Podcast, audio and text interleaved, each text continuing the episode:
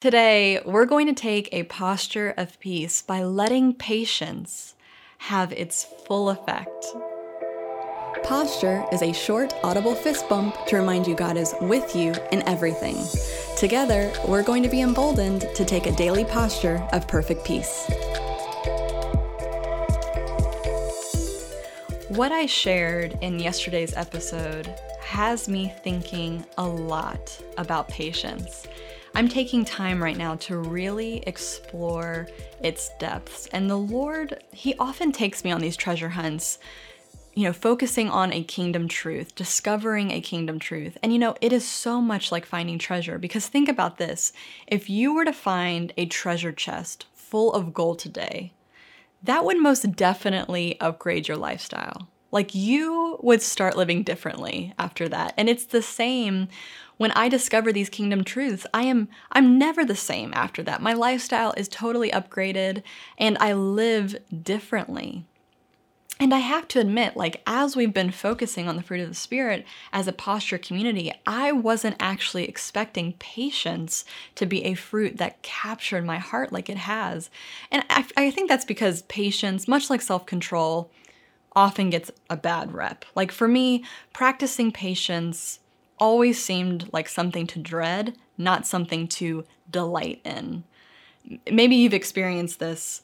You come into a frustrating season, um, or you happen upon a frustrating person, and you find yourself saying, oh, The Lord must be teaching me patience. I've said that a lot. And honestly, what I was saying was just a half hearted attempt of trying to absorb frustration. But let me tell you from experience what happens when you absorb frustration is eventually you explode with frustration. Patience is so much more than that. When we give the power of definition over to the world, it distorts and diminishes the truth in our own hearts and minds. So that is what happened to me with patience. And it's time for me to renew my mind, to think about patience differently, and to practice patience like a person who is in this world but not of it, like a person belonging to God's kingdom. Remember, the fruit of the Spirit is not some holy to do list of virtues we have to go achieve by ourselves. It is the very nature of God. And everything God is, He is relentlessly. He has no limit. This means patience is not a limited resource. It's not some personality trait, it is spirit empowerment. That is good news because it means you're not running out of it. You are never in short supply of patience.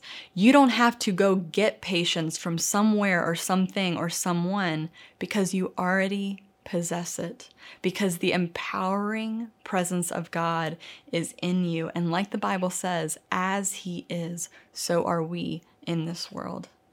Frustrating people, frustrating circumstances, trials, tribulations, sufferings, they are not teaching you how to be patient. Patience is teaching you how to be in frustration when things are hard, when there's suffering occurring. Patience is empowering you in the middle of those trials and tribulations not to be overcome, but to overcome. It doesn't absorb negativity, it converts it. Patience knows this. Tribulation is actually an upgrade disguised as a problem. Whenever tribulation reveals itself, patience is already present to release a power that enables you to prosper and rise up in your true identity. James chapter 1, verses 2 through 4, I'm sure you're very familiar with this scripture. Count it all joy when you fall into various trials, knowing that the testing of your faith produces patience. And when you let patience have its full effect, you become perfect and complete, fully mature, lacking nothing. I have read this scripture a lot, like hundreds of times, but I never considered the full effect of patience on me. That it makes me perfect and complete. lacking in nothing. Letting it take full effect means letting it do its job.